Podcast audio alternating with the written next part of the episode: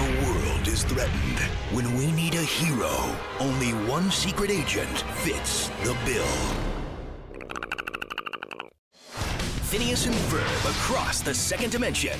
Check it out. Welcome to an alternate universe Let's go find us. where everything seems the same, We're you guys from another dimension. Are there four of you in this room? Five counting Harry. but is completely different. Yeah! Hey, Dr. D, you're famous here. Ah, you know, I can't help but notice that your scar goes over your eye patch. Yeah? Nothing. When evil takes on a whole new dimension, Tremble before me!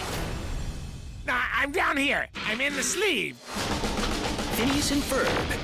And Phineas and Ferb Can we do that? No, keep your head down. join the resistance Let's go. Yes, sir. to defend the tri-state area. Now this is what I call busting. See Phineas, Ferb, Perry, Ow! Candace, Hey, is that me? I look good. and the whole gang from Danville in an adventure so big, one dimension isn't enough. Time to start the invasion. There's robots all over the tri state area. It's okay, it's a rental. Whoa. Phineas and Ferb across the second dimension. The Disney Channel original movie premieres Friday, August 5th at 8, 7 Central on Disney Channel.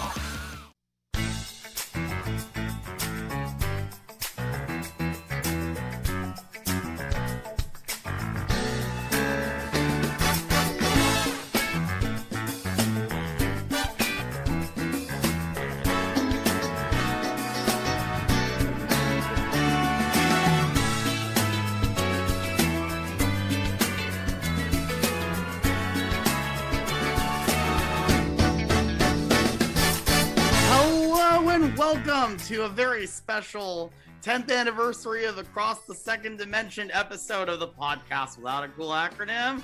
I'm your host, Chandler DeRoche, and I have a fabulous panel here today. Joining us from the musical without a cool acronym, we have Andrew Grabowski, Zach Timson, and Tami Rosales. Hello, everyone. Hi. Thanks for having us on. again. Also joining us from Kyle and Luke Talk About Tunes, we have the great Luke Ski. Hi, everybody.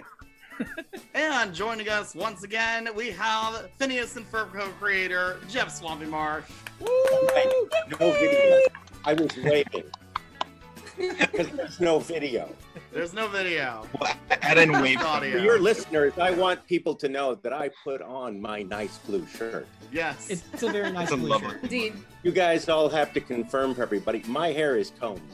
Yes. Yes, yes, yes. I just felt my We can son when I confirm made that, an yes. effort for a while. It's the thought that counts. Good to be All here, right. guys. Good to see you again. Uh, great to have all of you here. So, of course, um, like I said, it is the 10th anniversary of Across the Second Dimension. Can you guys believe that? That movie came out 10 years ago. Half my I life ago. can't. That's crazy. Literally. Yeah. I remember seeing promos for this on the Disney Channel like crazy. I, I I think I I think I was in Disney World in 2011 around when it was coming out and like on every bus and every transit thing that was just like watch across the second dimension. It was a very exciting It time to be. such a huge deal, yeah. It's funny because it's always even farther back for us because it's it's two or three years before that that it all begins. And then usually we're done at least almost a full year before it comes out because Disney Hmm. you know needs to get Oh, all really? the PR and stuff done. So we're finished with it. I, I always like the moment when it hits the screens and we rewatch it again and kind of go, "Oh yeah, I'd forgotten bits." it's been a year.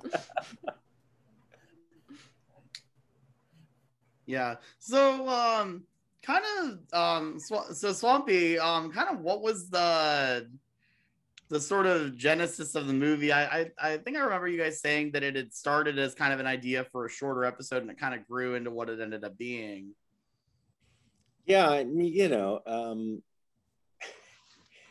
the the movie ideas in the beginning, the stuff that ended up becoming movies, uh, often started out as episodes, eleven minute episodes that got pushed into you know half hour episodes, uh, half hour episodes that turned into an hour, and then you know they finally let us do uh, the first movie, and it was uh, it was just made up of ideas that that we'd been talking about from before that there's no way you could do in 11 minutes. Um, but uh, it was it was really cool to finally get to do a long form piece. Uh, we we had a great time but even that we had so much material that there's stuff that we loved that ended up getting cut. I remember you know there was there was one bit uh, really an extended bit that kim roberson had put together about the mysterious force that we desperately tried not to cut.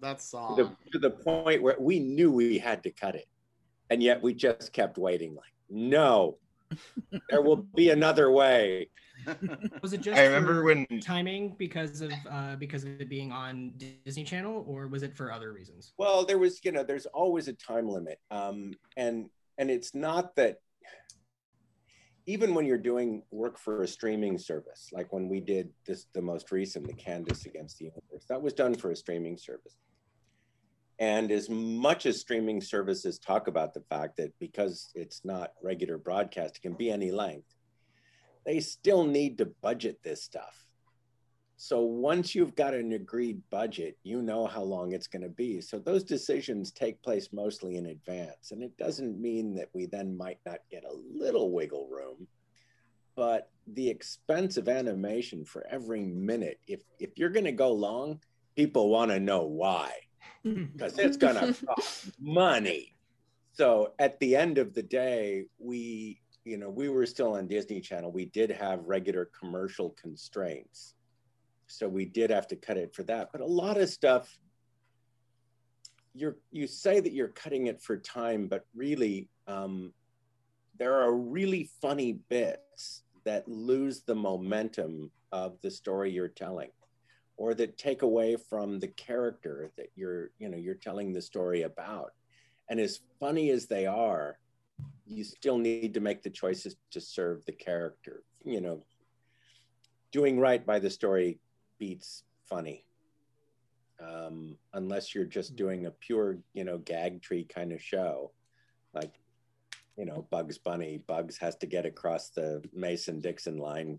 Yosemite sam has to stop him uh, there's a little more wiggle room just to go with the gag rather than a complex character development for bugs and or yosemite you know uh, Or if you're but making a movie like like Airplane or something, that's just all gag based rather than yeah based. you know there's you- halfway through airplane if you remember what the heck they were trying to do or why I could congratulate you. They've done something wrong. and and that's not what that film did well it was just gag on top of gag and i think the only um you know character or story arc that they had was within each scene that they had Yeah, I think you're right. um, I remember I, I watched that film while I was living in England the first time in Exeter. I went into a, a movie theater in Exeter, and and a lot of people were laughing, but literally half the jokes I was the only American in the audience. so I clearly remember being in the back of the theater, and every time you'd see people go.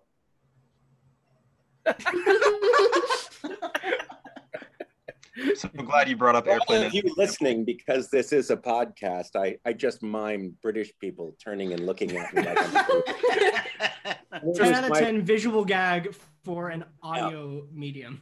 But it was, You mind Just picture there's like about 20 going furbs turning around and looking at you. I, I was in stitches through the whole thing, and it wasn't until after we got outside and all of my friends were like, "Why were you laughing? It wasn't funny." Was It's this a comedy? Yeah, it was. You know, the stuff that that was funny, they thought was funny. Nobody didn't enjoy the film, but there was layers of stuff that just had to do with our personal history of growing up with television in America or seeing ads from America that no Brit got. So there's this, we tried to enjoy the film, but there was a strange American man at the back laughing hysterically at things that clearly weren't funny. We're getting some Sorry, cabin. there's my airplane story. But going all the way back to where we were, yeah, um, we we cut some things for time that were just brilliant things. But I I remember um, when Candace Against the Universe came out, um, I I don't know if the reason was similar, but it was people sort of drew the parallel that Mysterious Force got cut from across the second dimension, and then in Candace Against the Universe, the song "The Universe Is Against Me" was in there, but only briefly. Um, and No, I, the- yeah. the I remember people that- making uh, that meme of Doofenshmirtz that's like, you know, if I had a nickel every time Candace got a song cut from a movie, I'd have Yeah. two nickels, which isn't a lot, but it's weird that it happened twice. No, but the the the thing that we found about the whole universe is against me. and We love that song. It's just a kick butt it's song. So Great good. song, Yeah. Writing it was great. The sing the performance was amazing. But what it did to Candace's character at the beginning of the film didn't serve the story. And no matter how we tried to make that work, it didn't. And by cutting it short the way we did, it did serve what we wanted. And it was another one we sat around just kind of going, Are you sure? we have to? And we're the ones cutting it. Yeah. yeah, we do. And if I And then if I remember, it wasn't such a beautiful day, like a relatively last minute uh, addition to sort of change Candace's exposition. I think I heard that somewhere. yeah because we we realized what we wanted to do what we didn't do was set candace up on a happy. We had her really rolling into the film just already down. And we thought god it's candace's film. That sucks. You have to give her that high. You have to get her you know up and show that. Because some of my favorite things that we've done with candace are when she's happy and when things are going for her. And it reminds you you know that she's got these same dreams and aspirations and and you know joys in life. And that song nailed that in a way that you know the whole universe is against me didn't. Because you know we just we needed that in any great film. You know you got people cruising along happy thinking it's all going well and then their world gets shattered and they have to start making decisions. And and that song did it perfectly Yeah, I think that was a perfect way to open the the film. Speaking of perfect ways to open the film, I love the way that Across the Second Dimension is structured. How about that segue? uh, I love the way Across the Way to Second bring it Dimension is back. structured. Bring it back. Bring it around town. not enough who's in smooth to describe you my friend um, how it's the I I mean it's it's not it it doesn't always work as the setup, but when it does, it really works. Uh, The other example I can think of is The Emperor's New Groove, where it's kind of like, okay, how the heck did we get here? And then you flash back. Um, and I i think that's love the perfect. new I'll be honest, Verb. I'm having a tough time putting a positive spin on this. Kidding me. A llama? Kuzco de llama? Same Yeah. film, same film. that whole everything's better with perry did the same thing Mm. I Yes. love that song. It's so perfect. that perfect. whole song was created to answer a note that we got from Gary Marsh, Luke who is laughing at that somehow thought that, that nobody was would relate to the kids being that distressed about Perry disappearing or being an agent or that we hadn't established that relationship. And we really sat in the room kind of going, Have you been watching the show? right? Because Yeah. I don't think that would be a problem. But you know, it, it oftentimes we find that you end up getting something out of a note that that a note that might originally piss you off a little bit, um, or that you think is stupid or lame. And and indeed, the note may be stupid or lame, but it causes you to think of things that are really funny. And whether or not what Gary thought about, you know, what people's perception of that relationship was or would be, that song again did a really wonderful job. Not only was it just a blindingly good song, but it really set up this opening mood for things that was just bright and fantastic and wonderful and together that made the rest of the story work really well. So again, we may have thought the note was stupid up front, but in the end, it it really serviced us very very well. So we do have to thank him for that begrudgingly. But That was I, I, when I when I worked on Magiswords at Cartoon Network. Some of the most ridiculous notes turned into like stuff that became canon on the show. It was so we we had a we had a creature in a library that kind of looked like a big three-headed dragon thing, but then we got a note because somebody was concerned it looked too much like the librarian from Monsters University. So I had to but we already had the board all done, so I had to figure out a monster that fit that shape in the boards so, so we wouldn't have to reboard everything. So I invented uh, a character that was a little tiny sized librarian woman, and then she had a giant Sasquatch who would just kind of carry her around. named Bibliotic and Monkey Chunks. And then they became characters on the show and a couple of Kyle's favorites to write with. So I love stories of we got this note and so this happened. Yeah. no, it's true. And and and this was the thing that, you know, I spent ages working with our board writing teams because they'd get notes that you could just see in their face. They were like, God damn it. Stupid. yeah, it probably is. But can we figure out a way to turn that around? And and the the things that were great were the stuff that were like legal notes or standards and practice. So, you know, Of course. we've had some terrible ones, but it it did force you to be more creative and more funny. Um, with the only exception I really remember was the time we got a note on a zip panning background in a chase sequence, and one of the things that zipped by because somebody must have been frame by framing it was a place that somebody had labeled pizza place. Pizza place. Yes. You, you, you, you, a- you told this story on that a uh, brand the name? last one you were on. pizza place. You can't say that. There's a place called Pizza Place Copyright infringement. Because their expectation for exclusivity is gone. um, I have a brand of coffee called Coffee Brand Coffee. yes, suck it, loser. Anyway, but that. it was those kind of things that you'd get that, yeah, forced you to think differently, and you ended up with really funny stuff out of it. So, Can I ask a question about uh, that opening number and the title of the film? Because you have that gag where it opens up with uh, Phineas and Ferb, the movie Across the Second Dimension in fabulous 2D. I remember reading on the wiki page, like literally 10 years ago. I have no idea if this is true, but it said that originally that was the official title of the film, and executives like made made you remove the in fabulous 2D, and it just ended up in the opening sequence. Is that true at all? there was so much debate about the name of that film. You you have no idea how many meetings we sat through with people that were being paid large sums of money. Can we hear any of the alternate names? Oh, it was all different. I don't even remember because it was all variations of that. It was people going, "Do we call it the Phineas and Ferb movie across the second dimension?"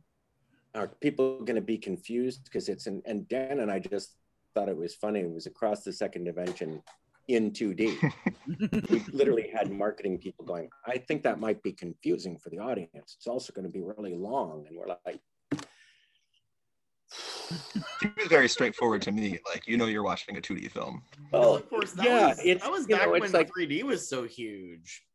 yeah, it- but it, and it was just, we thought, what do you think that's going to keep people from tuning in? they know what the, this is our audience. And the fact that it has a really long and clumsy and obnoxious title to us was just funny. Yeah. Didn't Well, care. also, the And Phineas Other and Ferb, people were like- like, how are we going to put that on a poster? Like, well, I don't know. Is that really I mean- the most important thing? the Phineas and Ferb Oh. audience, like y'all have admitted that you never wanted to, you never wanted to dumb down the humor for kids, or you never wanted to like make it simple because you know that they'll catch up and that they'll be able to enjoy the show. And I think that title is a great example of that. Like no one was going to be turned off from watching the movie if the title was overly complex or was a gag, but uh, apparently that. Oh is- man, it's in 2D. I'm not gonna watch that. Yeah. I I bought these 3D glasses for 3D nothing. Yeah. But you know, it, it's true. We've we've always said um, you, you you can never go wrong overestimating the intelligence of you know kids. Kids are so much smarter than anybody gives them credit for, and we've thrown really stuff are. at them deeply complicated. and it's always great getting that that justification, that validation, vindication of the next day. You know, we were lucky enough to have Twitter. We didn't have to wait for someone to write a card or a letter. Twitter would immediately go out there, and you'd have kids completely getting everything. Um, Philosopher trading cards. I was about to. I was that was Right. on the tip of my tongue. I was about to bring up that gag. and that gag stayed in because we got a note saying kids won't get existential philosophy, and we're like, dude, adults won't get existential. Well, and also, I think you know, I think a counter argument could also be. So what if they don't get it? Maybe that'll encourage them to look it up, and Yeah. then they'll educate. I themselves learned more. so many Exactly. words by Yeah. hearing them on Phineas and Ferb and then looking up what they meant. Like I, I didn't know what the word cliche meant, and they use that all the time. Uh, serendipitous, uh, yeah, like it expanded my- Somebody said you can't use that word. Nobody will know what it means. It's like, we yeah, but it now. Look it up, sounds Joe. funny. And if they laugh, they'll go look it up. And ooh, they have knowledge. No, I also dude, think same. the- the my my existential first language is not even English, and it helps me so much.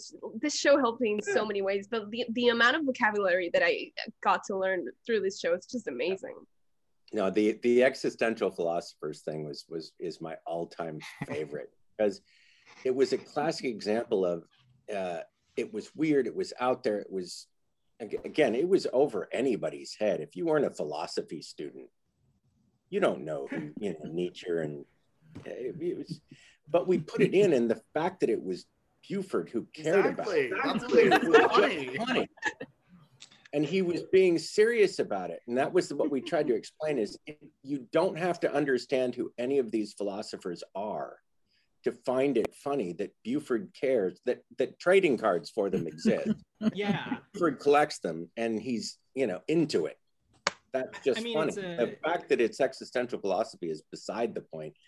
And you know that was the gag that tons of people related to. The other one that we got a big note for you know that everybody remembered was mine you know the academy. And and somebody said that's you, you you're not going to leave that in there. And like yeah of course we are. It's hysterical. It's a And they're like, staple. Why? nobody will know you're not going to explain it. And we went no but that'll be The be funny part. That's going to be what Dan described as the the Monday morning uh, schoolyard gag that everybody's going to talk about. Like And- everyone gets to school and they're just going around going, "How are your days at the academy?" And and uh, one of the executives made that note, and uh, Dan said, um, "I'll bet you that's the number one thing that gets tweeted about about people like." And the guy said, made some comment like, "I'll give you a dollar for every tweet." I thought it was over. Later, Bad decision. And Dan pulled up the Twitter account and says, By the way, I think you owe me about 350 bucks. Long story short, y'all actually bankrupted said- Disney. Would you take it in high school musical merchandise? And it was like, No, we're good. I'll let you off on this one. But it was, you know, That's amazing. Ah, High School Musical. What's old is new again. It's fun. Uh, so of course we get the the scene that's kind of the flashback where because the the whole thing that I kind of always forget about is like, oh yeah, they start by saying it's uh, it's the five year anniversary of when they adopted Perry, and we flash back to see that. Um, my favorite joke is, hey, this one's looking at you, Phineas, and this one's looking at you, Ferb, and Candace is just like, why won't anything look at me? Oh, we were mercilessly cruel to Candace. I love how I still get questions about, you know, it's like was was Perry an agent before he was adopted by them, or did become an agent afterwards? Because we saw them here, but it was an OWCA front, and I love that people really try to put it all together and it makes sense. And there was some things we did and some things we didn't. You know, at, at a certain point, there was stuff that was logical enough to us that we just went with, I don't know, it's funny.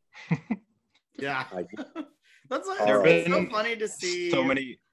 it's so funny to see like you know film theory videos where it's like you know this, this is this is what i think they did and they were master planning this the whole time and you guys are just like huh we hadn't even thought about that Yeah. well, look, when when when we found that Russian girl's diary, where she talked, I'm just kidding. It's confirmed. Yeah. Yes. There- Absolutely. I've had so many conversations stem from this is a, a later scene in the movie, but um, there's a single scene in all of Across the Second Dimension that brings up so many questions about the Phineas and Ferb timeline that everyone tries to piece together, and it's the fact that um, Oh, when the the- OWCA recreates everything that Phineas and Ferb built all summer, the Santa Claus's sleigh from the Christmas episode is in there, and it's like, well, wait, they don't do that until the following December, and then in Milo Murphy's Law, Christmas is here, and I've Look, just seen maybe people- Doof maybe Doof had a relapse or something. That's what I'm saying. That's Dave's go-to answer. Is that is that there, We there's a relapse and something or other. I also think alternate timelines can explain it, but ultimately it doesn't matter. We, Also, we were we were at one of our first uh, conferences that Dan and I did a big uh, panel discussion in New York, and uh, we were taking questions from the audience afterwards. And this little girl, she must have been about five or six, I don't know. She was small people. She could have been thirty. I don't know. Anyway, young. um, but she was like really cute little girl. She steps up. We're like, yeah, what's your question? And she said, yeah, um, in episode, you know, six, uh, you said that uh, Candace was lactose intolerant, but then uh, in the next season, her favorite sandwich was grilled cheese. she gave us that look like, what's that all about? we just laughed. We She also all got sweats reminded. And, so. and then Dan said, well, it was, it was lactose free cheese. Dairy free. It was, we just, we forgot. yeah. I, I like how you was guys you guys have all openly admitted to checking the wiki to be like, okay, what was what was Yeah. this about? Wiki was the best thing that ever happened to us because anytime we were in it, it's like, oh God, what did, when did we do that? Was it oh, check Wiki? You know, putting putting Oh, together a, a fan made musical, the wiki has been quite a helpful resource. Wiki was great. We we leaned heavily on that, especially when you do long form stuff for films because you have to go back and remember. And we were we tried uh, Uh, whenever we thought about it, when as much as we could, we tried to make sure absolutely that we were true to the history. So we'd go look this stuff up and figure out what we did and what we said and, and try to make it make sense. But like you know, it's like if I ha- if I'm wearing a dress. See, I told you he'd come through I, if, I, if I'm wearing a in the middle of a podcast. Is it Django? Teenagers. anyway, not even Hi, teenager Django. anymore. Hi He's Django. on talking to some crazy person who works down at the art gallery where he's interning this summer. Oh, congratulations, uh, Fern. That sounds awesome. Yeah, Yeah. good. I think Glad- it's glad just, I think it's real just Django is one doing art party too. that he's organizing. good for him. He's twenty. Um, so of course, um, Phineas and Ferb decide to build the um, the platypult badminton based on um, Perry's involuntary reflex, which I don't think ever came back again in the rest of the show. It was just uh this is this is one of those things that just gets introduced for the movie and then gets completely forgotten about. Oh, it's great. Or maybe it's not forgotten about, but it's one of those things where, you know, Phineas and Ferb, they don't try to, you know, rehash stuff. So maybe they were just like, oh, we've already done that. Yeah, we can move they can't Been do it twice. Unless it, unless remember it's the a whole musical. day. Yeah, unless it's So- the roller coaster. Well, they We did rehashed the roller coaster. Also. I mean, there's there's also the point of view of there's all those you know certain types of fans out there. If you you know later on in the episode in the series, they're doing that, and somebody's like, um, you already did the involuntary response thing. Why don't you repeat yourself a little bit more? man. you know, Are you running out of ideas? Oh my Candace God. has already been the queen of an extraterrestrial planet. What are you So doing? many. the so Simpsons many, already had a horse, and it was hilarious. Oh, so many pitches that people had for us for stories. We would sit there and go, "Did we? No, no, yeah, maybe." Check the wiki. Maybe Check that the would wiki. be it. It's like check the wiki. check the wiki. We'd find stuff that was close, so we'd have to massage it, and because we started out the show with a big whiteboard filled with Doofenshmirtz's innators and aders and plots, and then we'd fill it with things that Phineas and Ferb could build, and you'd try to mix and match. But we got through that list. That was that was actually a question that I've, I've had for a while. Like, did when writing an episode, did you have like ideas for Phineas and Ferb and ideas for Doof and try to like which would you normally start with? Uh, what was the priority normally? The Or one it thing that was absolutely normal was that there was absolutely no normal. Uh, gotcha. we one of the first things we did is we had that big list that we got everybody together and just brainstorm. So we would have them, um, which you know gave people a jumping off place. Uh, but you know, you get a couple of writers in a room, uh, and they're going to come up with something else. And so again, the stuff that people come up with that was off the list tended to be funnier because the list that you come up with that you brainstorm is kind of stuff you'd expect.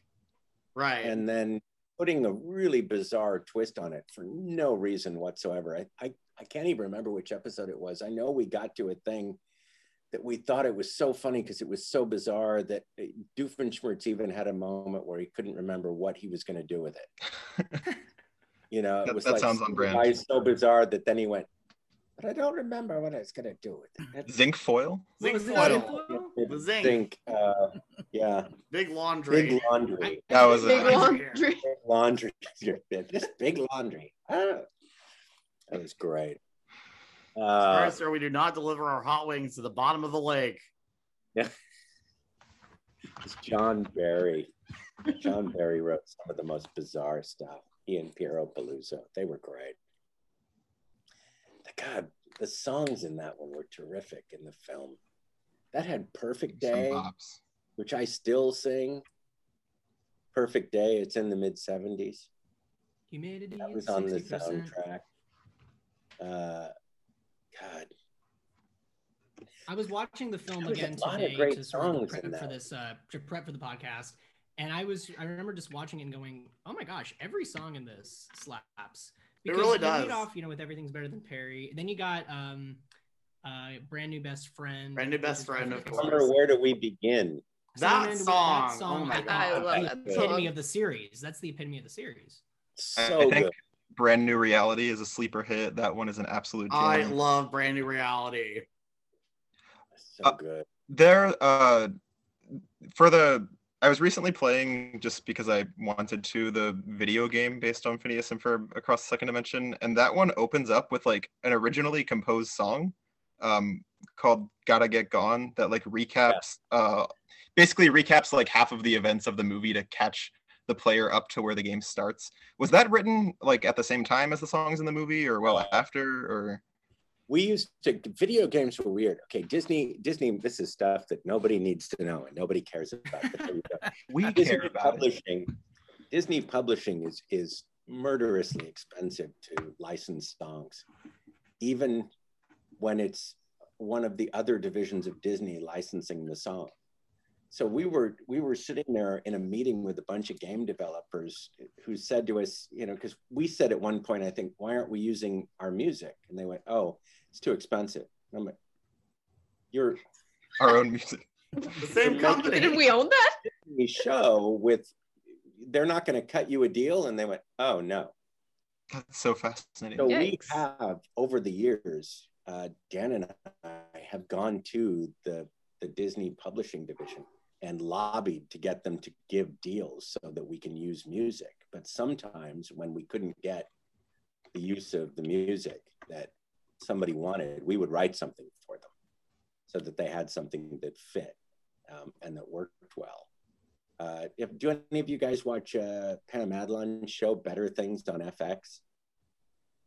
Uh, I've heard of it. I have It's a not. great show. It's so good. Pam was the voice of Bobby Hill, among other things. Okay. And I know Murphy's Law. She was the voice of Mom. She's Gotcha. amazing. Oh, The show is phenomenal. But she wrote the uh, climax to the end of, I think it was the second season, where she wanted to use the Phineas and Ferb theme song and have her daughters and all their friends singing it. And she went to Disney. And they were like, yeah, it's super expensive. And so she called us and it's like, I can't afford that. We're a cheap, you know, FX show. Can you help? And it took us two months of calling to finally get to somebody who would approve like waiving our fees so that she could use it. It's one of the funniest bits ever on her show. It was so great. But I, need, I still need to go back and, And- watch that. and finally got a hold of a guy And Dad said, "Look, I'm trying to get you know somebody to you know, let them use this. We're going to waive our fees." And the guy went, "Oh, you guys really said that?" We're like, "Yes." And the, the thing is, we work at the same company. If you had any question about whether or not we said it, why didn't you call us? Because clearly somebody told you that that's what we wanted to do. And if you didn't believe them, we're right down the hall. Just come on down and ask us. We've been leaving messages for you guys for two months. Yeah, Disney publishing is weird. So on the upside, we got to write some other songs just for video games and things. And some of them are really good. Yeah. Um, so of course the other the other kind of thread that's going on is um, Candace's whole thing about how um, uh, she's afraid that um, Jeremy is gonna go off to college and be all mature and wear tweed patches with jackets on the elbows and leave her um, behind because she's all childish and everything. Actually, I think my favorite line regarding that all of that is a unicorn, a unicorn, Stacy. Hi, I'm six. Followed by um goodbye childhood fo- no goodbye childhood folly hello carefree undemanding adult life and Linda's just like yeah good luck with that Yeah, good luck with that. Yeah, look at that with that one. That'll work out for you. Oh, and that's kind of her whole whole thing is she's like oh well I'm a grown up now so the mysterious force recognizes that I'm a grown up. Um I, I I feel like that kind of gets gets dropped obviously when she ends up going through the the portal and meeting up with um Phineas and Ferb in the second dimension but then it, it kind of comes back in a pretty satisfying way at the end which I've always loved how she's like I'm gonna save the day in the way that I know how which is knowing the formula of my life. Yeah, this is how it goes. I figured it out. I have the solution.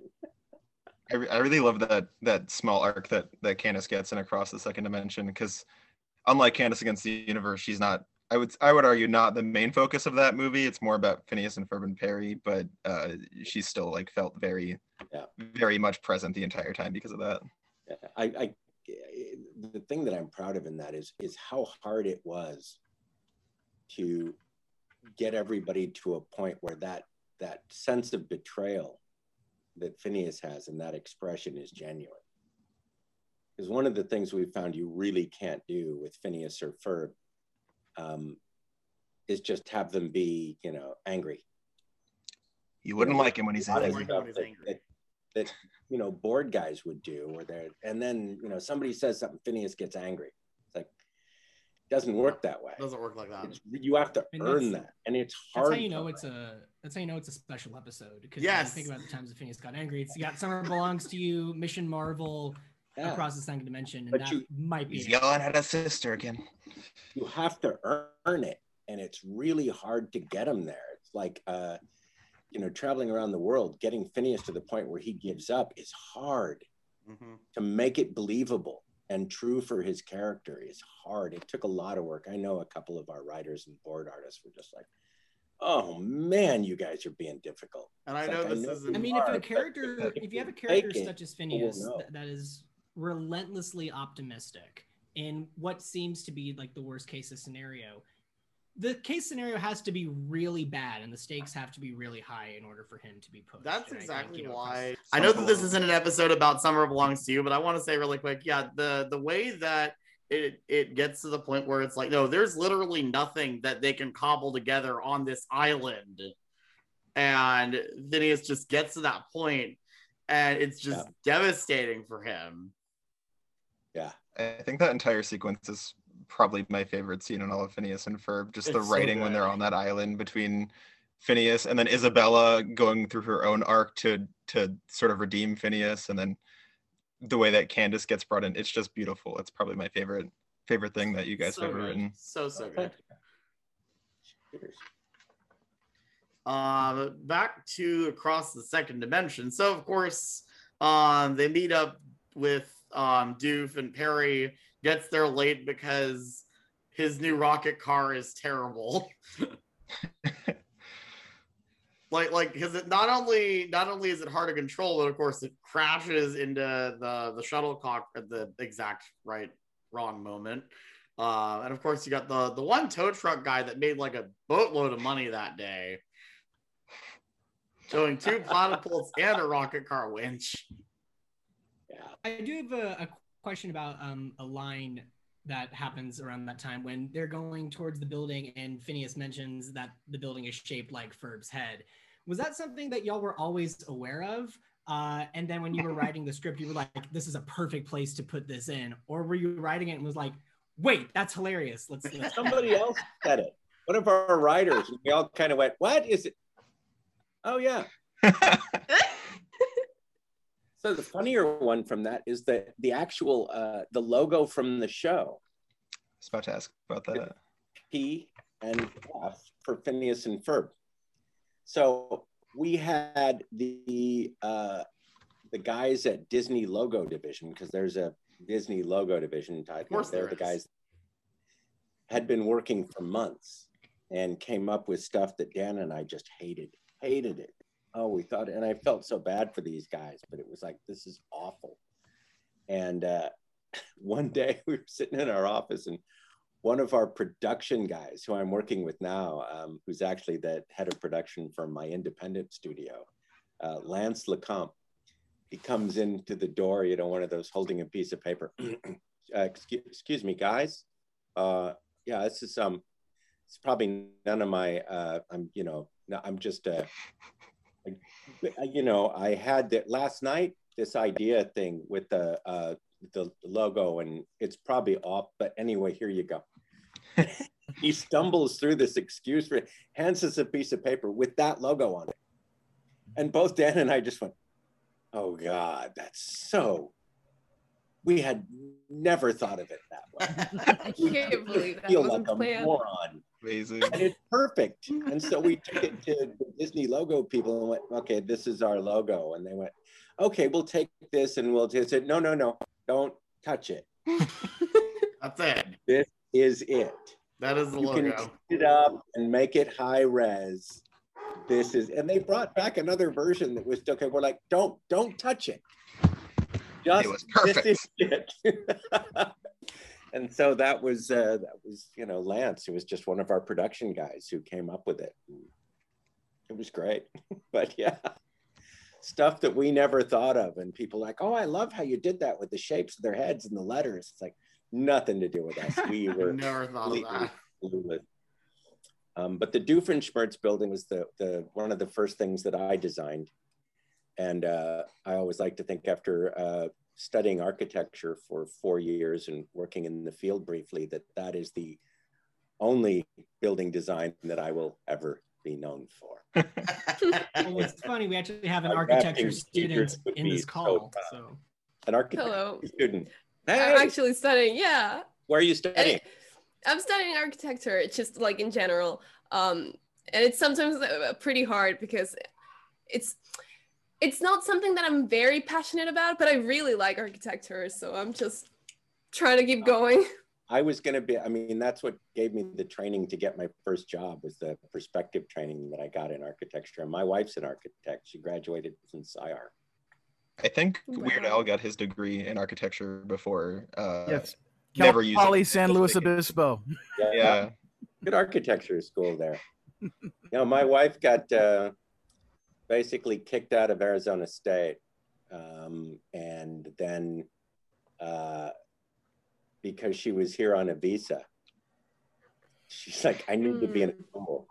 They kicked her out of Arizona State for not applying herself, which I love that because it's the number one party school in the country. And it even was back then. It's like, how were you so not applying yourself that they noticed? That's impressive. Um, You didn't go to enough parties. But they said there's a school in LA that'll take you, SCI-Arc. It's, you know, they'll take anybody, but it's got like a 79% dropout rate on the first year. And she was like, okay. So she came to LA, went to school, and that was what she needed. That was the environment she needed. She graduated and practiced architecture for years here in LA and then over in Europe. And until she decided to do what I did and drop out, and she actually got a job in the movies and worked on a, a couple of films before we got together and then she retired.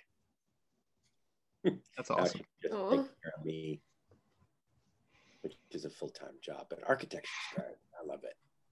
Very cool.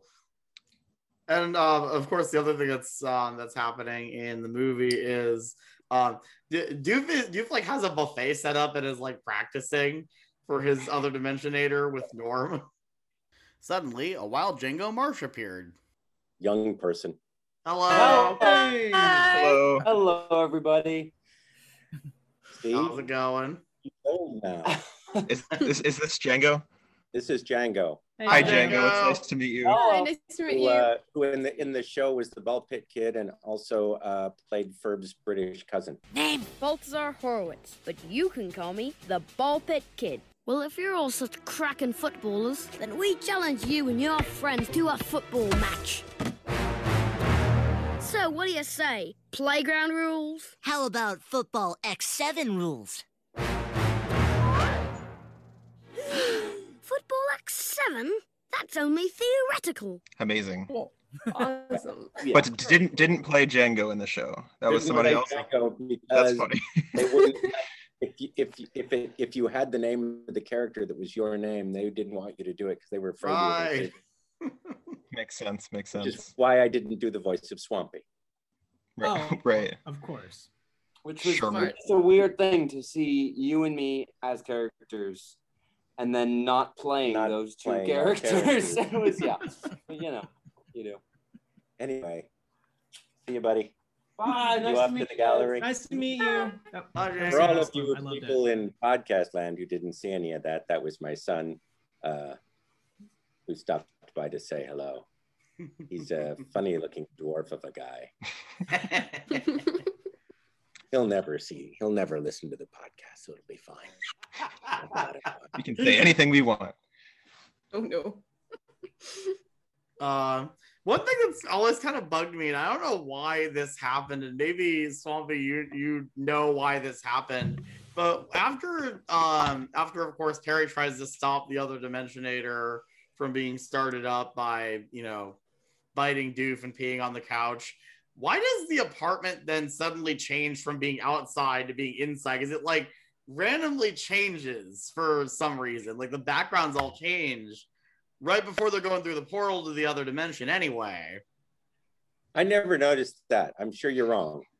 that was never a mistake. Not the plot holes. And if it was, it was surely in- intentional. Uh, Surely intentional. Take credit for that. Do it. Yeah. I've been scouring Phineas and Ferb episodes for backgrounds, and I think there's probably at least like 200 different interiors of the Doofenshmirtz building. Like it, it is, it is phenomenal how many Well- have been created.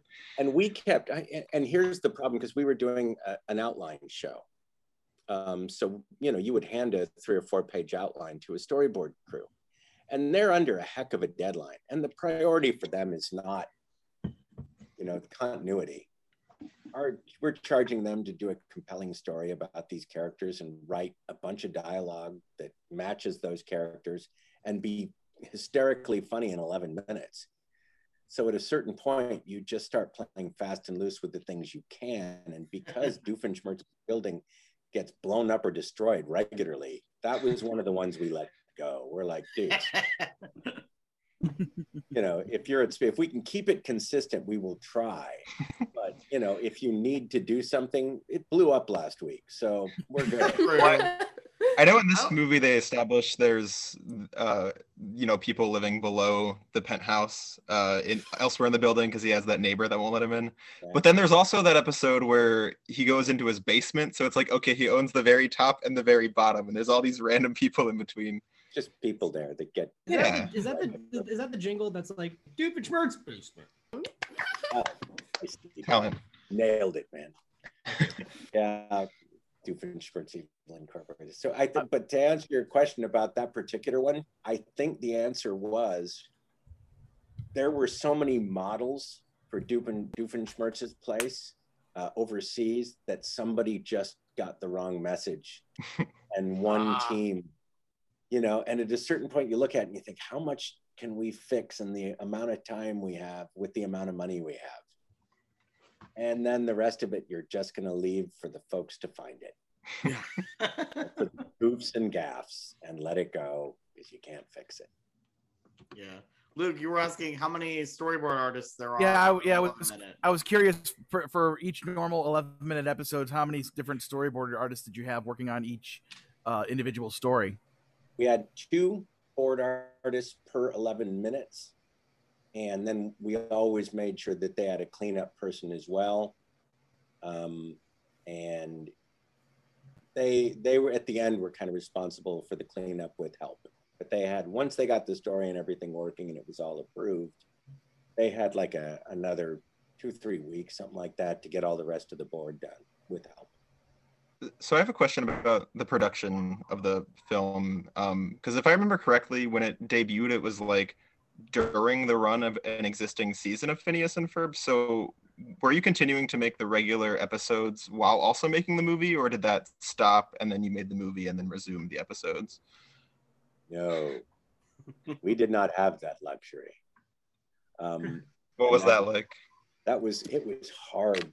That was the kind of thing we kept trying to to talk to the executives about because um, they gave us quite a deadline. What they and and this was the the thing that we avoided mostly them doing again moving forward was they just kind of said, oh, let's just do the math for whatever long, however long it takes to do 11 minutes. We'll just multiply that out.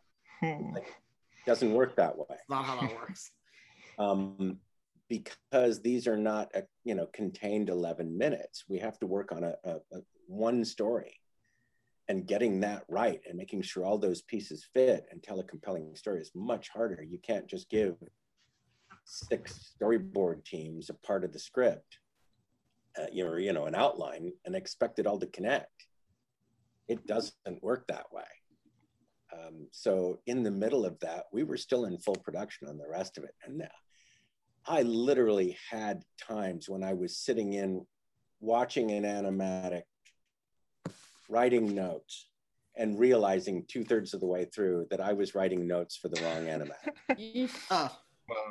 and I was writing notes because I'm like, well, they didn't even set the thing up with the horse. What you know, and and then I thought, oh wait, this isn't even the episode with the horse. I had to say stop, go back to the beginning.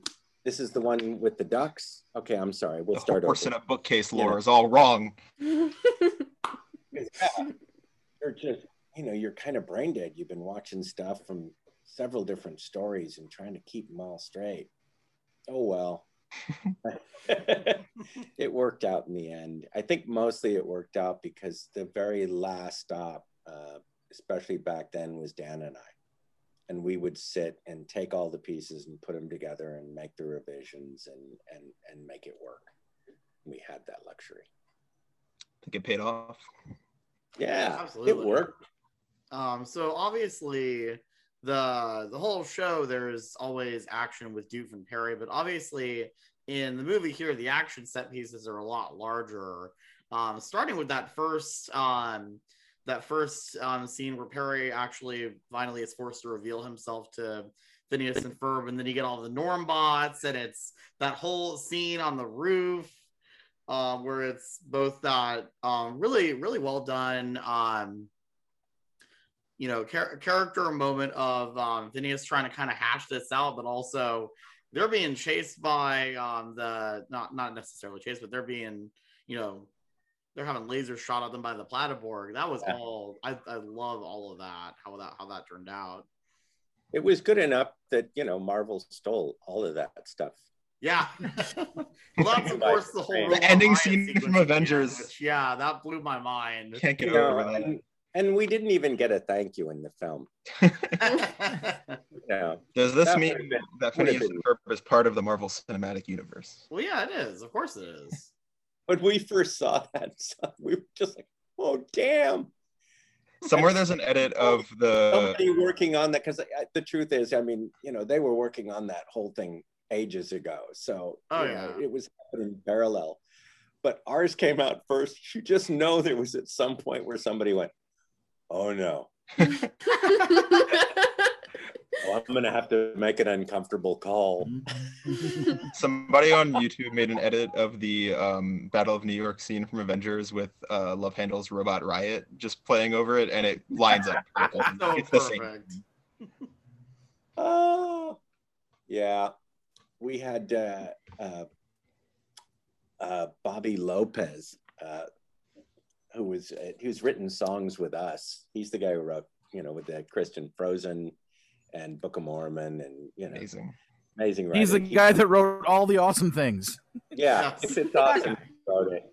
He's a good. And he he used to come out and write with us when he was writing Book of Mormon. He was spending a lot of time out on the West Coast, and in the evenings when he was free, he'd come write a song with us, and we were having a great time. And uh, ages later, we got a call. Um, he said, "Oh, by the way, I just wanted to tell you guys before you hear it anywhere else. I I, I stole uh, your song, Winter. I didn't realize I'd done it. Uh, we wrote this song for Frozen, and we'd written it, produced it, gone to Disney, cut it in the film. They loved it. They were really excited about it. And he said, and then I woke up in the middle of the night one night thinking, oh God, that's Winter. I wrote, oh my God, shit. And he said, and then I had to call them and go, I, I know you love, it's, it's Winter. We can't. and he said we had to rewrite it, and it's uh, do you Is that want to in build a snow? But it was Oh, winter. do you want to be able to snow? It was originally. He oh, said that's insane. The melody of S'Winter. He was humming it at night, and all of a sudden he realized, oh my god, I just rewritten S'Winter. That's incredible. So, he, So I thought, was- what a that terrible was- That's like a to say, guys, uh, we're going to have to change everything, and it's going to cost a fortune. Because I stole a Phineas and Ferb song without thinking about it. But I love that, that moment at night where he's there going, "Oh my God, we've had stuff we've written, and the, you go home, and over the weekend you're listening to the radio, and you go." Oh, we just rewrote a Kink song. Yeah. okay, you should get on the phone, and guys, we got to rewrite that Monday morning. We just, you know, wrote "You Got Me," girl, you got me going. Oh, did we? Oh, yeah, we did. Darn. Okay. But I remember that one was like, song this whole thing was in, uh, approved. I remember that one song in Milo Murphy where it's like, okay, how close to Uptown Funk can we make this without making it Uptown Funk? If only we had access to somebody who parodies music for a living. forever, forever envious that y'all have gotten to work with Weird Al. I mean, uh, you know, cir- circling back to the beginning of the film, I mean, I think there are a lot of uh, musical parallels with everything better with Perry to um, "I Want You Back" by the Jackson Five. Uh, I played both the songs No. uh, for my dad. No. Oh no, no. Ours is completely original, even the costumes. Ah, all right. Well, I in any way. what what's a pastiche? I'm not familiar with the term. It's an homage. Yeah, Mm. you have Summer Yeah, belongs I to think it's a, of hairspray. it's- I take it's a high compliment. I think the song is, Yeah, is brilliant. I mean, and A that a pastiche is the thing that Dakota and Cavendish are trying to protect with no. Yes. Oh yeah, the the the pasti- pastiches. pastichions. Yeah. yeah. But that one, we really wanted that. I mean, that was, that's why we even went the costumes. We just, it works. so wanted that. That's also the song where we learn about uh, Ferb's range because he's typically a bass whenever he sings, and on that one he has the high falsetto, which Yeah. is great. Love that. I think that was actually, uh, that might have been Aaron Jacob, Danny's son, who sings a bunch of stuff for us. He's got an amazing voice. Yeah. That's a good one. I think one, one of my favorite ones that he did was uh There's no one that I'd rather go nowhere with than you. I love that one. Uh, it's An aerial area rug. Ariel Rug, yeah. Love Which that song. wasn't wasn't Air, That's Air, the Rug we wrote with, my- uh, we wrote Lopez. that with Bobby Lopez. Makes sense. It's great. Yeah. I find it so interesting which songs made their way onto soundtrack releases and which ones didn't. Because like like you mentioned S'Winter, which I know was like a fan favorite. That was never on the CD, and Aerial Area Rug I, I don't think was, but people will like Or- constantly play them all the time. Yeah, you know, My Cruise and Sweet Ride. Yeah, that Yeah. I want Ducky Momo is my friend. Like some of these I just wish there were like high we quality. need soundtrack versions of this. Happy Yeah. New Year. Happy New Year. Happy a New Year. soundtrack That's I version. love we that. keep wanting to get them now that now that we're not confined to a CD Mhm. release. We're like one day you guys just have to literally put all of them out. Yeah. Um, there's some great ones. The Ducky Momo. Are there so soundtrack sweet. versions of of every song? Most of them, and I mean, some of them, you know, they're just going to be short. But what they don't Okay. realize is most of the people don't care. They just want to have those. Um, you know, brick, brick, brick, brick, brick. I would pay good money for uh for the high quality wave of the brick song. Brick song. I pay for there's a brick. stuff in there. I wanted to do a full blown, full length, extended version of Meatloaf Yes. of that That song is good. Extended meatloaf.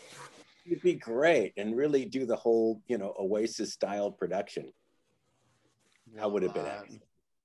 Eh, you know. I was re- we brought up the wiki earlier. Um, I recently, just for fun, was looking on the Phineas and Ferb wiki and found the account that I used to have because I used to contribute to that in like 2009 when I was like 10 or 11 years old, and I found a thread that I had made that was like songs that should be on Phineas and Ferb soundtracks.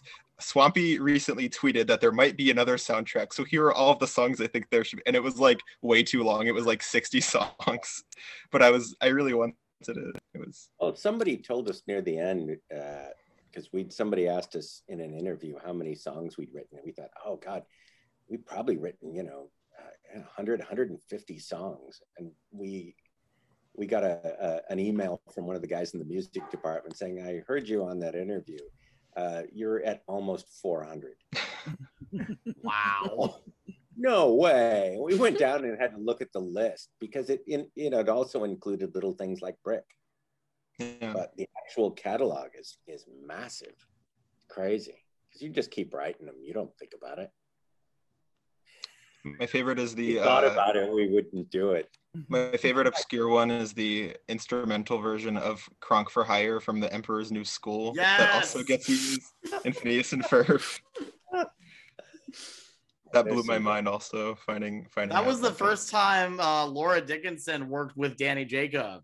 Was for that song, that little jingle. Oh, really?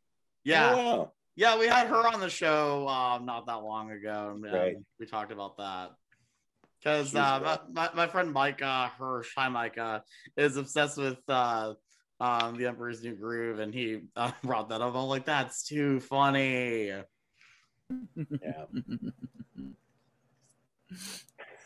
Love that. We've written some weird stuff. Oh, did we, is this the one where we did the uh, uh, Doofenpuss?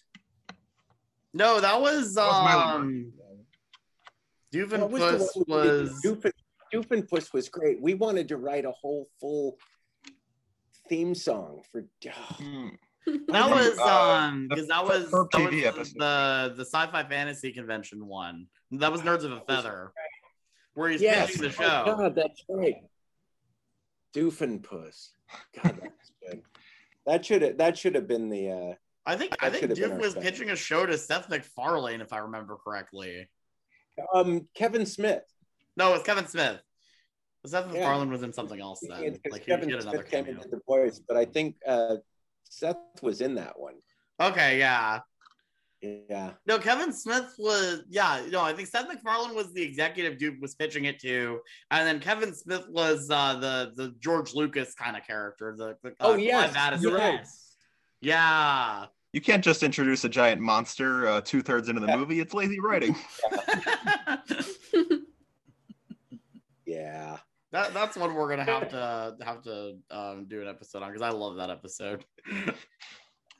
Yeah, that was a good one. We had a, a fun time doing that. Uh, but back to uh, back to across the second dimension. So of course, um, they end up going to go um, find the their their second dimension doppelgangers, Phineas and Ferb do, um, and they've of course um, the, the the the really sweet moment you get right there is when um, the second dimension Phineas and Ferb see Perry, and they're like, Perry, where have you been? And it's like, no, he's not. Know. Perry. He came with us. Like, oh, can I, can I hold him a little longer? It's like, you know, it's just it it, it, it drives home that they they care about Perry so much in any Yeah. dimension. Yeah. Just yes, it, I love that. Yeah, there was a bunch of really heartwarming moments in that. And then of course you get um Perry uh sneaking off again after of course the amazing song.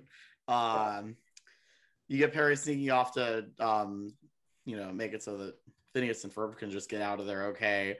And Phineas catches him sneaking away and it's like, you know, we, we know your secret. You can just go. and you got, uh, I walk away, which is like, you know, just, and it starts raining for like 20 seconds just to have that. As Olivia Olson sings. Full dramatic effect. Yeah. I want to say uh, uh, one of my favorite. I, I don't know even know if you'd call it a running gag, just sort of quirk about Phineas and Ferb is that uh, Perry is fine being seen as an agent by like the public and just like random humans, like on the side of the street is completely fine. It's just for Phineas and Ferb. So the implication is like, yeah, you can just leave. It's not weird for us anymore, and it certainly isn't weird for anyone else that you're a platypus wearing a hat. Yeah, clearly nobody else seems to care. Yeah, I love that. Yeah, the Um, OWCA rules are much debated online. And then, of course, we meet the uh, well, we meet Buford, and then Isabella and the the Firestorm girls is what I believe they were called in in this con in the in the second dimension. They were the Firestorm girls. Yeah. Uh, we meet them, and then eventually find out that um, Candace is actually the leader of the Resistance, which I love. I love that reveal with the the So topiary made out of parsnips. Yeah. That was just a fun little callback with the parsnip allergy. Yeah. And of course, she's full Sarah Connor, which is really fun. And and yeah, Buford is smitten. Yes. Buford is smitten with basically anyone who happens to do something that impresses him. Yeah. That, that, that kind of became a running gag. Yeah. Any anytime a girl yells at him, he's like, I am so in love with her right now. Yep. or something He like likes that. powerful women. He likes powerful women. He does. He does. It's almost like strong female characters are important, and there should be more of them in media. Yeah, you know. I guess. Indeed, yeah. Luke, tilt your camera up. Oh yes, Hooray. There you go. I'm Yeah. a Marine warrior. Yes. No, we we wholeheartedly agree. Yes. Um, there's nothing worse than writing, you know, non-dimensional or one-dimensional female characters. It's just so easy and so lazy and so awful. Oh yeah. That's what I've always loved about Candace so much is like it she's not just to me she never came across as the throwaway character that was like filling a void like in a lot of ways I think in Phineas and Ferb even in the typical episode it's sort of structured around her and around the things that push her because it's always her quest to get her mom Well, she's the protagonist. she deals I, I did a I did an essay in college that was like I had to analyze some piece of media and I was like analyzing Phineas and Ferb to explain like uh, the characters' goals and their obstacles and I was trying to apply it to Phineas and Ferb and I was like, wait, it's not Phineas and Ferb, it's Candace because this fits this formula so much better with Candace. Um, Well, I I mean, I- I've, I've had similar uh, talks with people about about the movie Mary Poppins. A lot of people think that Mary Poppins is the main character, and you have to say no. It's about George Banks. It's about his journey. It's So his even though it's named Phineas and Ferb, and even though it's named Mary Poppins, they're more the device that pushes George and pushes Candace towards achieving you their know, goals. we we stole the Ferris Bueller model. Yeah. Ferris is not the story. Ferris is the constant, the catalyst. He's the one that drives everybody else to have a character arc. Mhm. The story is about Cam. Um, Yeah. and He that's doesn't his do journey. really. Yeah, I mean, both of those people actually get arcs, and you know, they're they they have movement. that's why I was such a big fan of with the that time, last day of summer. blazing along, dragging people, everybody with a It's it's so funny to you know hear Phineas and Ferb being compared to Ferris Bueller because I never made that connection, but in retrospect, that makes so much sense. Yep. No, we we, about we fun. stole that model, which was one of the reasons we, at one point, uh, really wanted to hire Jennifer Grey and get her to do a voice. She played Dr. Havarlik for us. Um, we- Cool. that Candace was was absolutely inspired by you know Jeanie. I can see that. Yeah. and it was one of the things that we had somebody say to us. It was a, a guy that we wanted to work on the show with us that we respect hugely. Very funny guy. Um, but he looked at the show and came back and said, "Oh, I don't want to work in it. This show isn't going to work because your your main characters are too Christ-like. They don't have any imperfections." That's what we had to explain. It's like, well, it's not their story. They are the constant. Yeah. Everybody else, you know, has moments and has change and has growth and you know has a story arc because of Phineas. and Exactly. I think that's why it is so special when they actually do get more of an arc in this and in uh like Summer Belongs to You, for example. Um because we actually do because we don't get to see, you know, them really having to deal with conflict all that often. Because they usually don't. and that that's that's one of the nice things for us about doing long form stuff all of the longer hour long pieces even the the star wars crossover or the marvel crossover uh, is is we in that format you really need to give phineas and ferb some arc so we Right. got to do it because in the 11 minutes it really isn't there they're just having a good time. Um, so of course, um, Candace meets up with them, and there's a whole um, they, they they take the underground uh, mine cars to Duke's headquarters, and um, there's the whole um, there's the whole ambush like trap, and of course Perry using the the watch. Which somehow works across dimensions to Major monogram bathing. yeah, not between three thirty and four. Great googly moogly. and um, and they go back to the mine cars and try to escape, but then they get captured, and then we're back where we started. Um, but of course, we get to see everything going forward from that point, um, where Second Dimension Candace comes in and rescues them, and of course, we get the brand new reality sequence, which is awesome. that was uh that's funny when you know you get together to talk about these you really do forget all the stuff that we we did in there Yeah, it isn't until somebody starts mentioning this stuff back to you go, oh yeah wow forgot some of the stuff we did there's some great stuff in there mm-hmm. That was another thing that uh Phineas and Ferb beat Marvel to is like the dimension hopping because that that's what Marvel's mm-hmm. like really dipping their toes into now. But across the second dimension did it ten years ago. well you Yeah. know, we, we try to set an example for some of the people coming along you know these big marvel guys the, the young um, whippersnappers like Marvel. you know and and I, I think they're doing pretty good with the the groundwork that we laid for them and you know, they're learning the lessons that we were trying to teach They're So, up and you know, Paul. Marx- We'll see what happens. I love if I say that straight enough, somebody's going to take that clip out. You guys hear they took Mission Marvel and made a whole cinematic series of movies about it? It's weird, right? Wow. but you know, more power to them. You know, it's not. Have you guys heard of this Star Wars thing before that crossover happened? now there's a whole theme park land about it. A doc, Howard the doc. I still, We I still actually, am um, so we have a- so disappointed. They wouldn't let us use Howard the Duck. Oh man. How did James Gunn get to use him? You I still am so the weird disappointed that Galaxy's Edge does not have blue ice cream. I'm like, that you had one thing. It's like no it's one in the to have the Tatooine milk. song. I know. Uh, We The milk's not that we good. have I a like the other drinks uh, they have. we have a friend named Taylor uh, who um, is playing Candace in our musical, and she was telling us yesterday actually how she was, um, I think she was Rey at a kid's birthday party, and a kid was telling her that she knows uh, Star Wars because of the Phineas and Ferb Star Wars episode. Yeah. I love that. So- so somebody had to fill in the gaps. exactly. Exactly.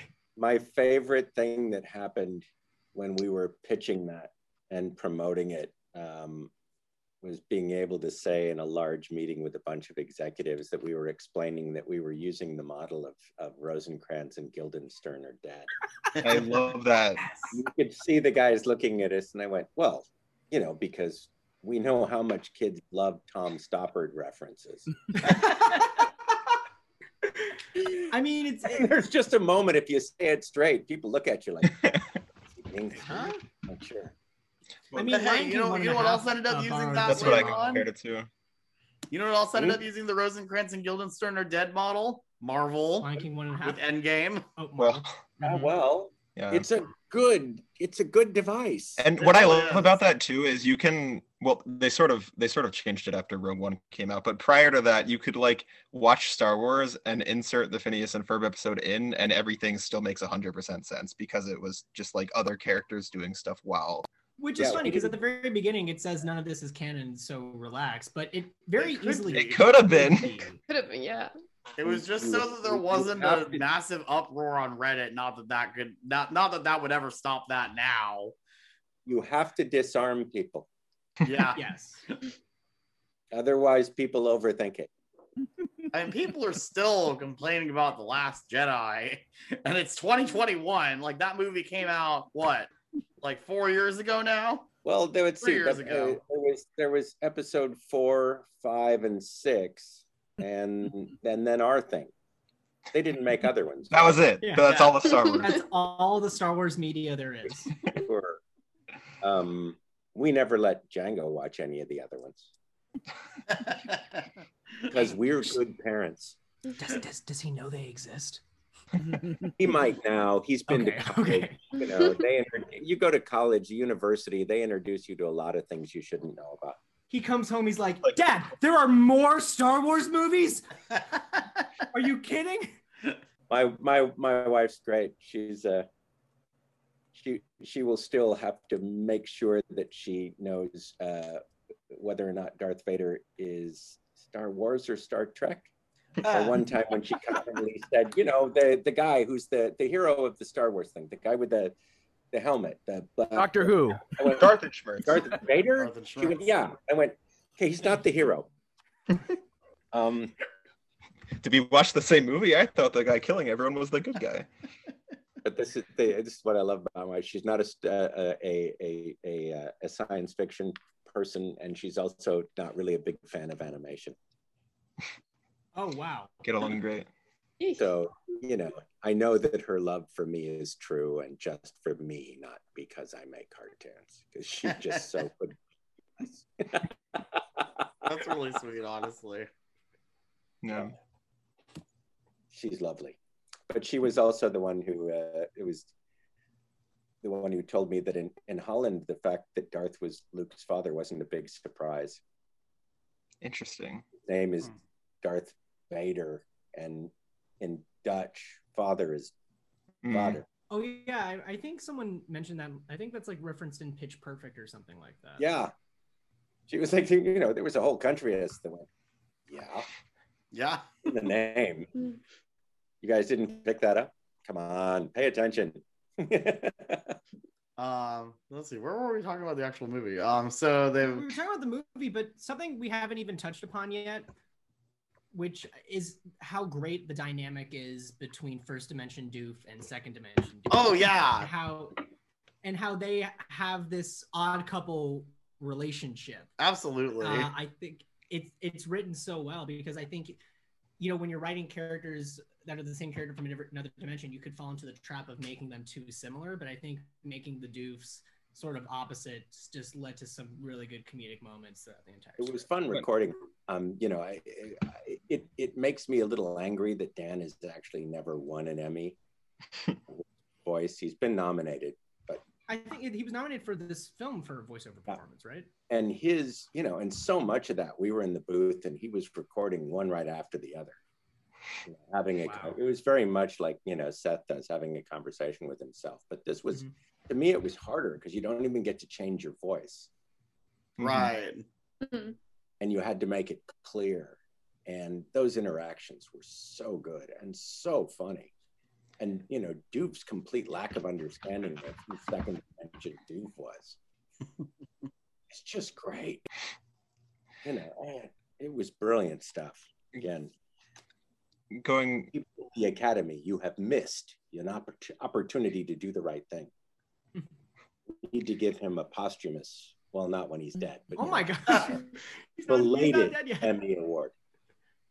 Believe Do you know- that'll be you know something about Dan that we don't? Dan Povenmire is actually dead. It's like the Beatles. Ooh. Paul McCartney Oh my god. Oh he uploaded his consciousness into TikTok. Honestly, that that is there seems like a good way forever. for him to go out. So I that's can why I haven't see been the able to get him on the coming. podcast yet. I want to start that rumor. It's officially here. Dan You heard it here first. And, um, You heard it here first. right. R.I.P. Dan. If you play your Love Händel album backwards, it says, "He's dead. He's totally dead." Bankable for Rumby Poppenmeyer.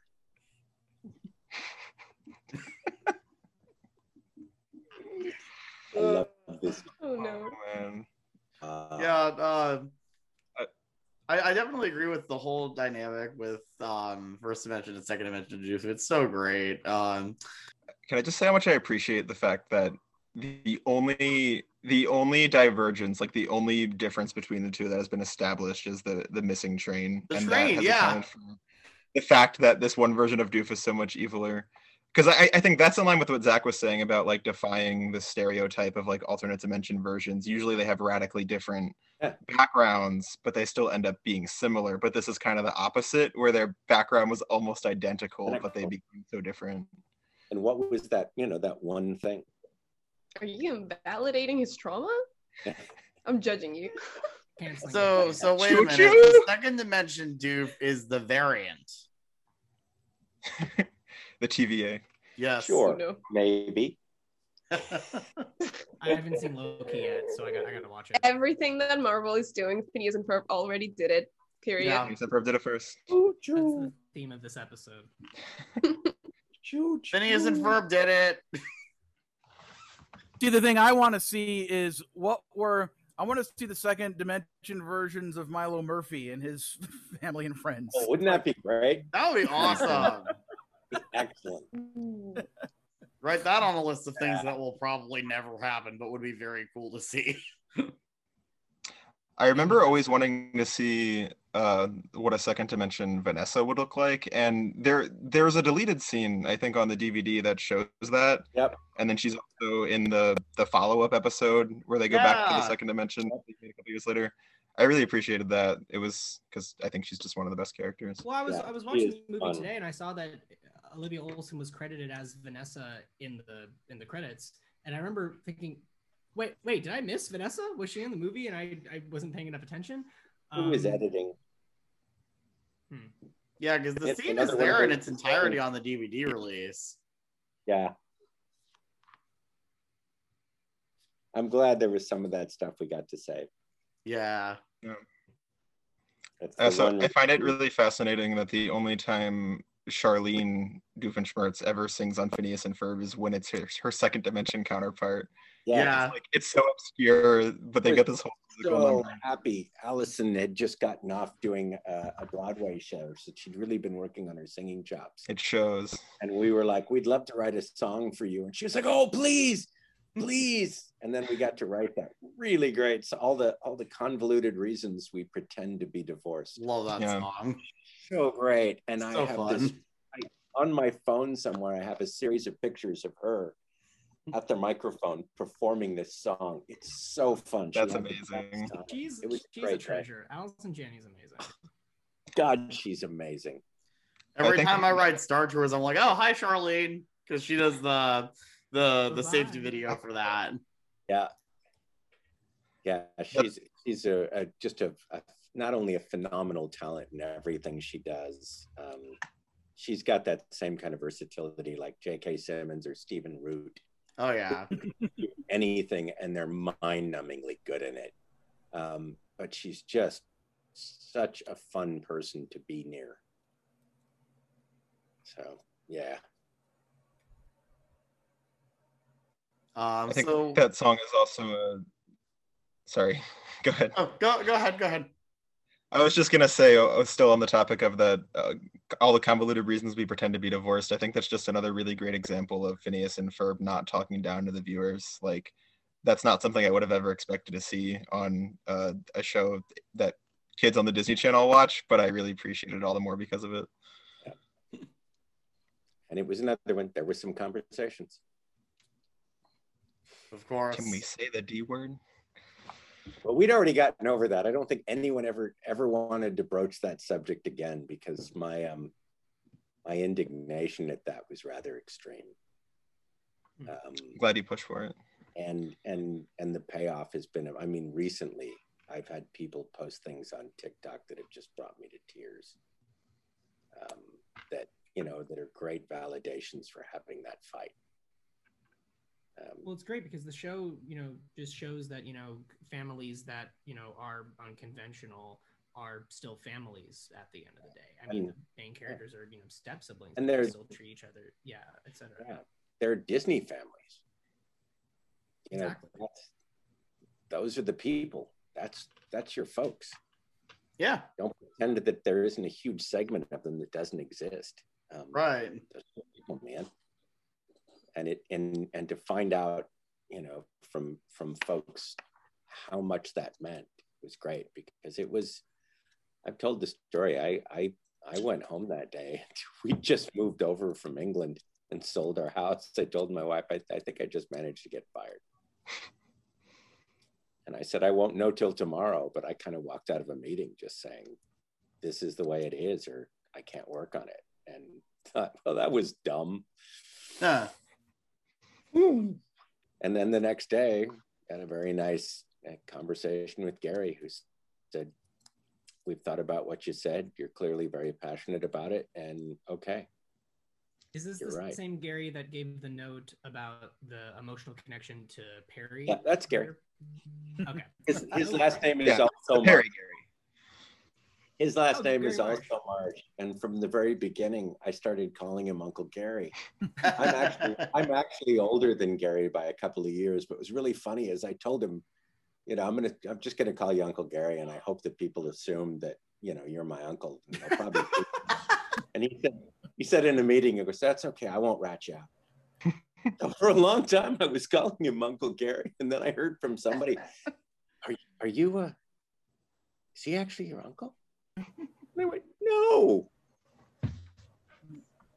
Oh, and I was like, "How long have you thought that was true?" It's like, "Well, for you know, better part of a year." So Well done. Well done. Love Gary? that. That's so funny. yeah, he's a he's a funny guy, but like he's another one of those folks who's who's been really good to us. And you know, we've had disagreements and um, stuff where we didn't see it the same way, uh, but he's always listened to us. He's heard our argument out and um, been really good about you know either when we didn't win the argument, coming back and explaining it to us, you know what his feelings were and why. Or when he was convinced by our argument, coming back and saying, "Okay, uh, I heard you. Um, you're right. And if it was stuff we were really passionate about, more often than not, uh, it went that way. So, you know, we can complain about executives all the time, and and you know, we do. We'll continue to do so. But I want to make sure that we also take a moment to realize that these people were, you know, they had the responsibility for huge divisions of a company with stockholders and shareholders and and and they're spending millions and millions of dollars and they need to trust a, couple of yahoos like us. I mean that takes a lot of faith in somebody because because you know I'm, i mean this sincerely we're idiots. We run around saying silly things and doing silly things in silly voices and making up silly songs. We're not traditionally the kind of people that you would trust with several million dollars. Nobody who knows me from my youth would have ever handed me a large sum of money and expected me to do anything wise with it, ever. So the fact that these guys would take all this in and and you know really give you the respect and make the decisions to to do things because you're passionate about it, I give them a lot of credit. So there's a lot of Meredith, Gary. Um, you know, the the list is quite long. I just ran into Bob Iger the other day. Oh wow! He came to a gallery, and you know, he was one of the people all the way through this that at some point had to say yes to dumb shit that we wanted to do. and you know, I'm I'm glad it it paid off in the end, but I also I'm not going to diminish. Uh, quite frankly, the courage that it took to make some of the decisions they had to make to let us do what we wanted. And yes, they also give really dumb notes sometimes. That's okay too. you know there, there's a lot of those things that you kind of um see and it's like you know they had to fight for it but it was all worth it um there's stuff alex has talked about i'm sure there's plenty of stuff um that dana creator of the owl house will talk about in the future regarding um everything they've been doing recently which pretty pretty cool stuff going on over there uh with what they've done. Pushing boundaries and it's Exactly. really nice to see happening and i love hearing from people that you know that are over there changing things. That have you know called and said you know it was it was you guys doing that that you know pushing those early boundaries. Like that makes me feel good. It's important. yeah because i mean and- without you guys we wouldn't have we wouldn't have had any of these other shows. And yet nobody sends me a check you know? Swampy, I'll send you everything that we make from our fan musical, which I is know, nothing. but I, I think I think the thing that that I think we did do um, was create or force an environment over there that was more respectful of the creator, and they you know they did a much better job of going out and recruiting creative talent and giving them a lot of freedom. Sometimes too much freedom, to be quite honest.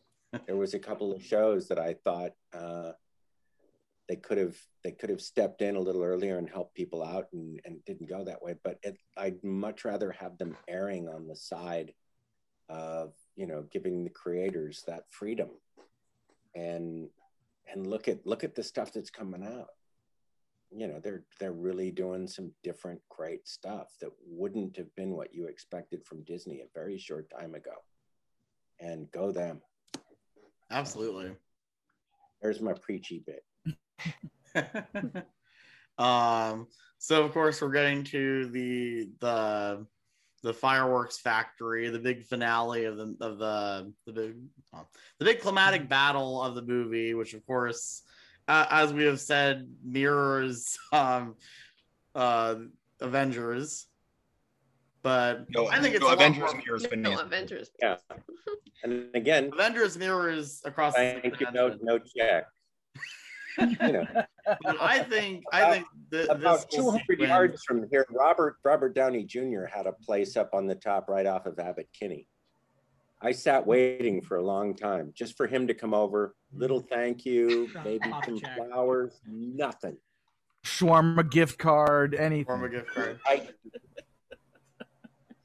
A piece of I paper that think says I I, think owe you. that I think this whole sequence is a lot more fun than that battle in uh. Avengers because yeah, you got the, char- the these big characters, but you know it's all still just. I mean, I guess it, in both cases they're all just kind of a faceless army, but you know you got all these different things that they're using to take down these robots, and it's so much fun. So much fan service.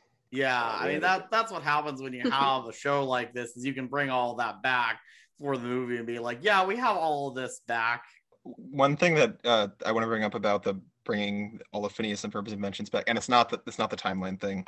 Um, I, I, again, I was recently watching the scenes that like didn't that were fully animated but cut, like the ones that made it onto the deleted scenes on the DVD. And There's just there's an extended bit of the scene where Alka is recreating all the inventions, and it's it's Yeah. really subtle. But there's one line of dialogue that I really like in there where it's just Phineas and Ferb pointing out like, oh.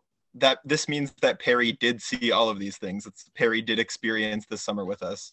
Yeah. Um, and that's still, I think that's still hinted at or implied without that line. But I, I implied, but it, we, you know, it was it's another one of those tough lines to cut. Yeah, I really liked it. But you know, if you if you're if you're going on airing, on giving your audience the benefit of the doubt that they're going to get that, there's stuff you don't need to say. Yeah. I mean, you still got I- that moment where um, Perry is surrounded by the robots, and then the you just have the baseball fly into to frame, and that, I I think that's perfect. I think that's such a great great moment. I love the I love the Steve McQueen school of thought for dialogue. Um, he was one of the only big Hollywood actors who was notorious for going through his scripts and, and crossing lines out. Uh, while everybody else was trying to get more lines for their character, he was like, I don't need to say that.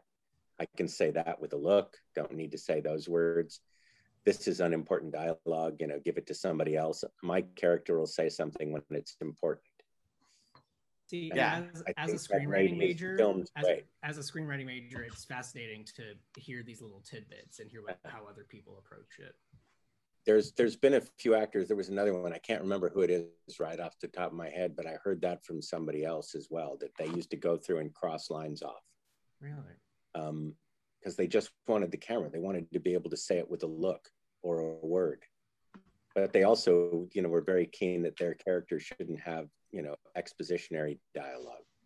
So give that to somebody else. No but i don't need to say So that. more more show don't tell. Yeah. yeah.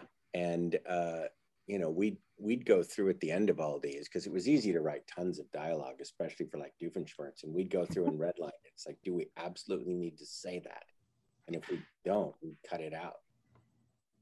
And it was down you know dan and i used to have you know we were down to syllables.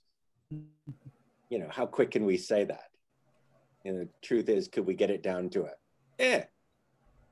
If we could reduce a sentence all the way down to a, a sound, it was golden.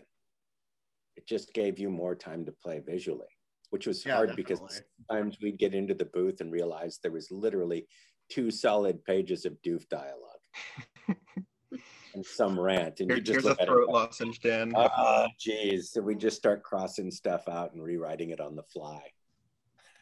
Just makes me wonder if at any point during any of those recording sessions, it's like, why did we make the platypus not talk? we have a perfectly good D. Bradley Baker sitting right there. We've had those conversations where you're like, what is wrong with us? One of my favorite moments, and I'm I'm I'm glad Perry himself never, but the the one where he's just lip syncing the dialogue from uh, Tim Curry doing uh, Dr. Lloyd Wexler. I, the funniest thing ever to me as a kid. That was Tim Um, Curry. That was That Tim was Curry. Tim Curry, yeah. The Oh my only gosh. thing to have Richard O'Brien and Tim Curry together since the Rocky And Barry Horror Bostwick. Show. Very. Yeah. Yeah, I did a Barry lot of Bostwick. the tried to get Rocky stuff. we couldn't we tried to get Susan Sarandon once and I think the scheduling didn't work out. The only other person we were really trying and, and we never found a role for was uh, little Nell. Um, she's Oh, that down would've in been fun. Australia. But yeah, we were that was our dream was to slowly work our way through the whole Rocky Horror cast. Swampy, this is like a a, a, a personal uh, anecdote, but um, back when we I did my musical two years ago in, in college, it was through the same organization that did the Rocky Horror Picture Show stuff at our university, and we were like so worried about our Instagram because we're like, he's following our Instagram now. We have to take all this Rocky Horror stuff off, or he's gonna. Un-. And then he, you started liking all of them, and I was like, he worked with Richard O'Brien. Why are we concerned about this? Like, Yeah. I'm I'm working with him currently on another project right now. That's amazing. Ooh, Talk about nice. Very cool. musical fairy tale that I can't really say more, but yeah, we're we're good. If I would I would actually have been down in New Zealand right now recording this with him if it wasn't for COVID. hmm. Right. Lovely guy, and we're good friends with his family, and he's just one of the the nicest lunatics you'll ever meet. Hugely grateful, but he loves all that stuff. You know, it's it, the fact that all this is still resonating with people yeah. you know, shocks him and delights him all at the same time. Yeah, he's a good dude. Rocky Horror is so much fun. Yeah, it is. And the music is just blindingly good. so so good.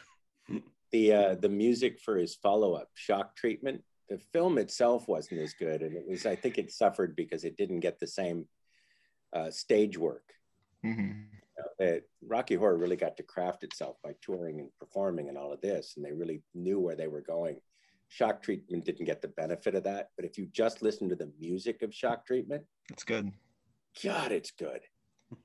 Yeah, Shock Treat. The soundtrack is amazing. Just brilliant. I'll have to go listen to that now. Before you do that, I want to tell you one of my favorite Rocky Horror stories because pretty Please much do. Shortly after that, I'm going to have to go. But I do want to tell this story. So Dan and I, when we were working on Rocko's Modern Life together, writing and storyboarding. We used to, for the cleanup phase of the storyboard, because we were just there then for a week cleaning up, it was silent. Um, as my old drafting teacher used to say, it was just assholes and elbows. Um, and we had a cassette recording of the whole Rocky Horror Show, the film, not just the soundtrack, the whole film. We just recorded it and we would put it in and play it. And it was just sort of like, you know, background music when we were working. And one of the guys who used to come in and clean up with us just started to drive him crazy. It's like, God, do we have to listen to that again? Hey, you know, he not it was not his thing. And we're like, dude, I'm sorry, but this is we got a lot of work to do. This is how we work. I apologize, but suck it up. Um, so one day when we were out of the office, he apparently got the tape, the cassette, plugged up the holes, and found a blank space in the dialogue. Oh my god! Recorded himself going, "This stuff sucks, man. It really sucks." And then took the tape off and put it back in the case and put it back at our desk. And his idea was we'd be listening to it next week and be really funny. So Dan unbeknownst to him, came in over the weekend to, to, do some cleanup work. And he put that tape in and was listening to it and heard his voice. And he was like, oh, I see what he was trying to do. So Dan took the tape home, taped over the holes, and re recorded the whole thing.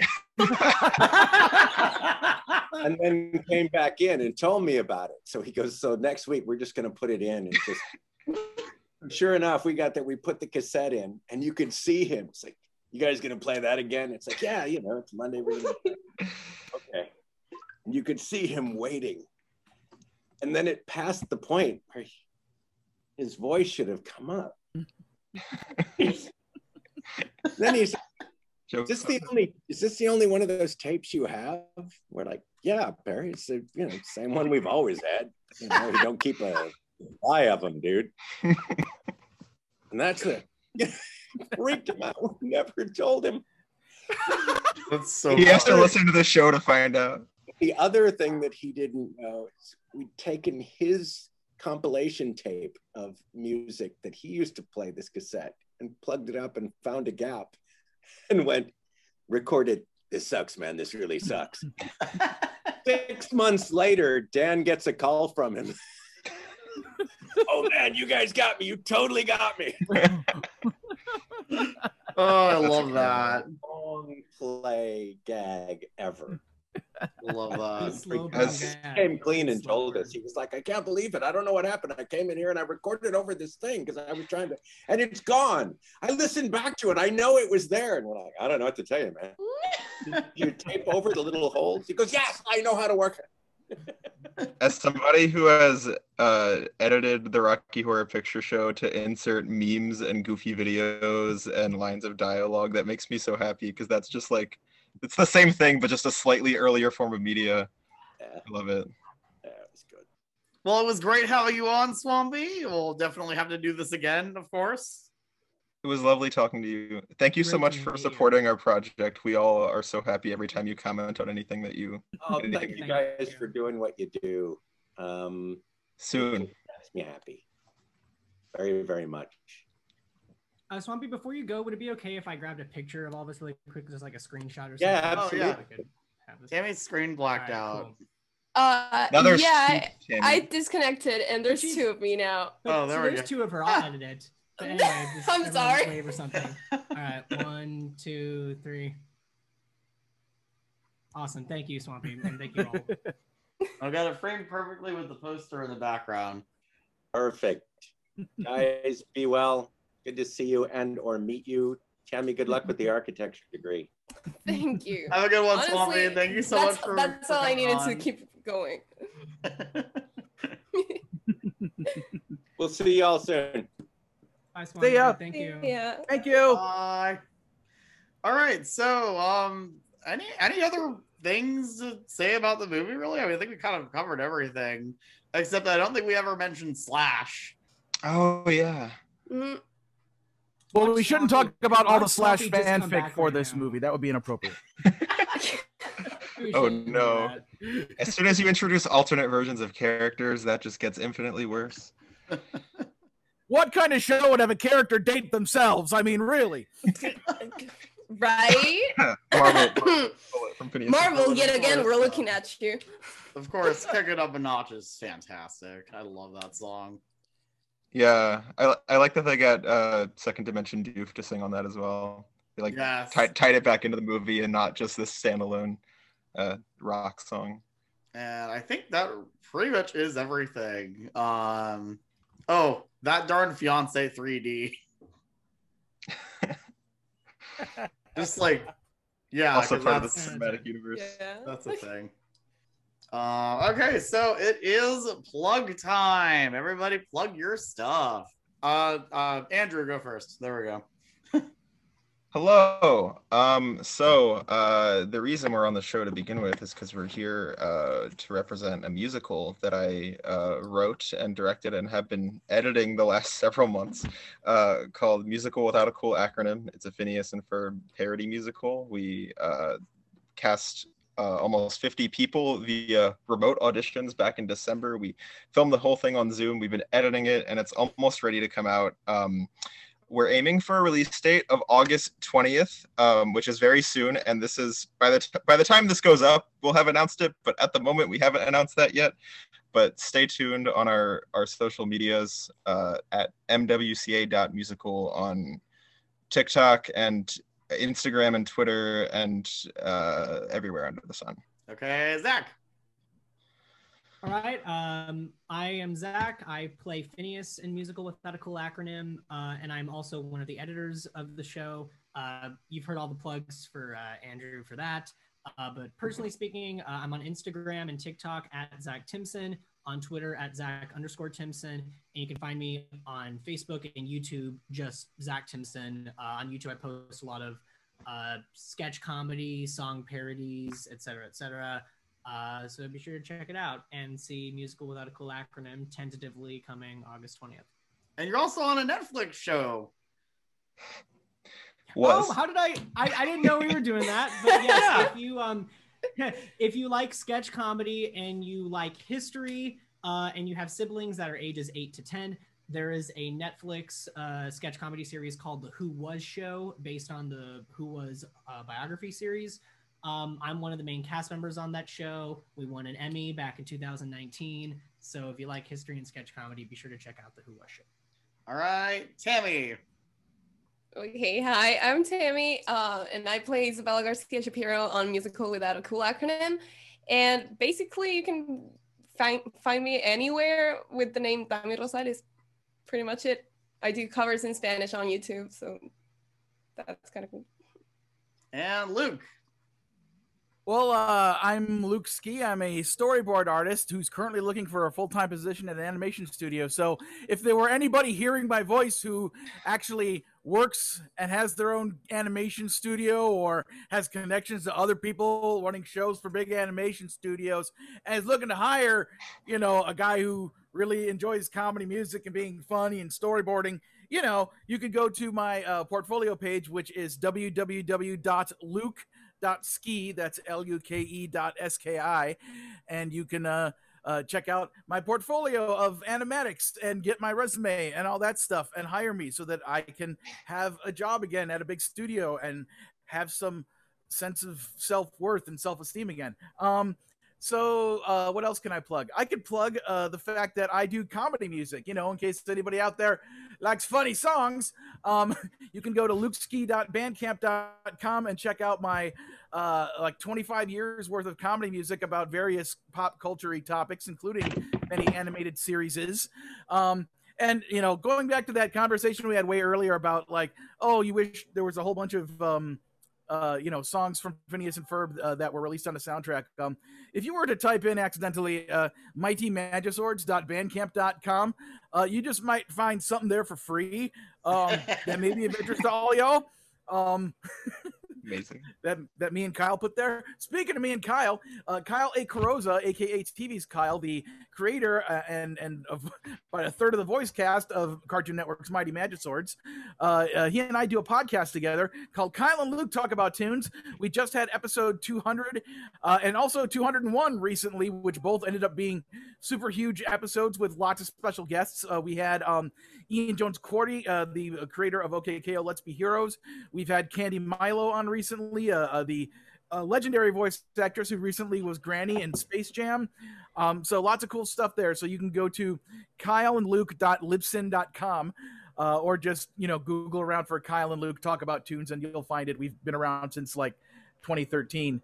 Um, yeah, let's see. I plugged the plug, I plugged podcast, I plugged the uh, uh, songs, and I plugged me desperately wanting another animation career job. So yeah, I think that's about everything. You're working on the Dr. Demento show, right? Uh, My yeah, uh, my computer's comedy my comedy music has been played by Dr. Demento uh, hundreds of times over the past uh, twenty or so years. I'm the, the I have the distinction of being his most requested comedy music act of the 21st century. Uh, so That's that's that's that's something I can brag about to the few people who have any idea what those words mean. So.